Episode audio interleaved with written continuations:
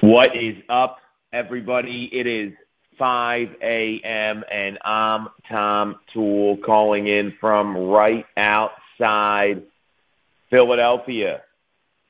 How badly do you want to hit your goals?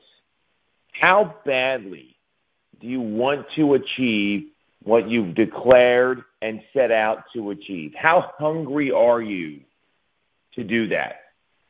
Because nobody can want it more than you do. You've got to be starving for this shit. And when you have that kind of hunger in business and that hunger in life, because this isn't just about business goals, that that hunger that hurts in the pit of your stomach because you want to make sure that it happens at such a high level. Nobody can stop you. But let's face it, some people just aren't that hungry. They've already gotten fat. They've already felt like they've done what they wanted to do. And the folks that are starving for this shit are going to be the ones that win. Hungry dogs run faster. I've heard that one a couple times here, especially where I live in Philadelphia. And and the reason why this hunger will drive you is that when you're that hungry, failure is no longer an option. Think about that. If you could have failure as no longer an option, you're going to come up with whatever solution you have to, whatever tactic you have to to achieve your goal, to get there. When failure no longer becomes an option, that's going to make you an unstoppable force. And part of that hunger, now that you've eliminated failure, eliminated failure, is that you're going to be much more solution oriented. Because when you're solution oriented and when you are looking at seeing obstacles and challenges in front of you and all of a sudden thinking, all right, how do I solve this? How do I fix this? Instead of bitching and moaning and complaining and throwing your hands up in the air and running the same play that doesn't work and hasn't worked and you think it's going to get better, that's not how you win. Being solution oriented, testing shit out, doing things differently, that's going to feed that starving hunger to win and to achieve what you want to achieve.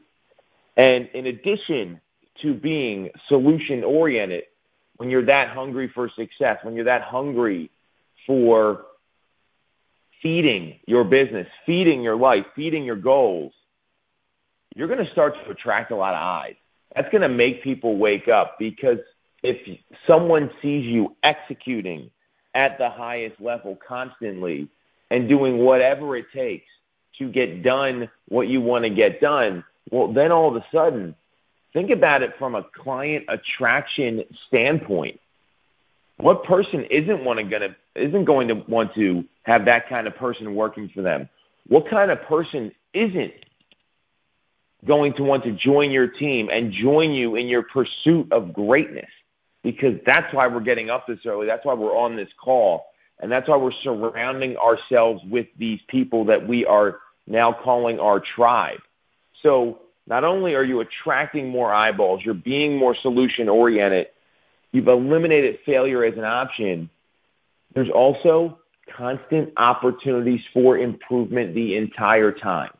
And when there's those constant opportunities for improvement, when you're constantly looking at, all right, this went well, I'd rate it a seven and a half out of a 10. How do I get it to a 7.8?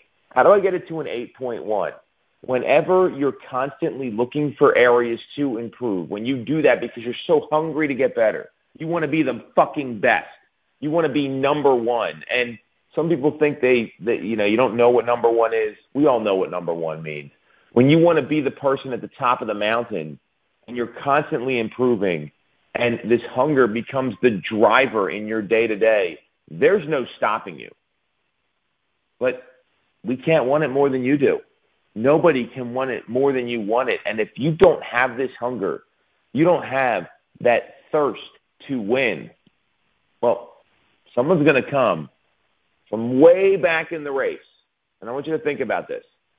And we've all seen this before, where someone comes from way back in the field and they pass you out of nowhere. Now, it doesn't always happen, but when underdogs win, when people that aren't expected to win end up winning, they probably wanted it more than the favorite.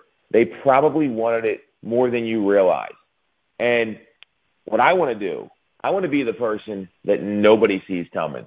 Keep my head down, keep working, keep executing, surround myself with people that want to do the same thing, whether it's peer group, team members, you know, the, the, the your you know your significant others, right? That's how you're raising your kids.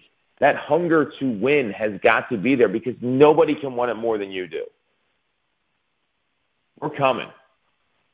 Are you guys going to be there and aligning yourselves with us? That's why we're getting up at 5 a.m. Catch everyone tomorrow.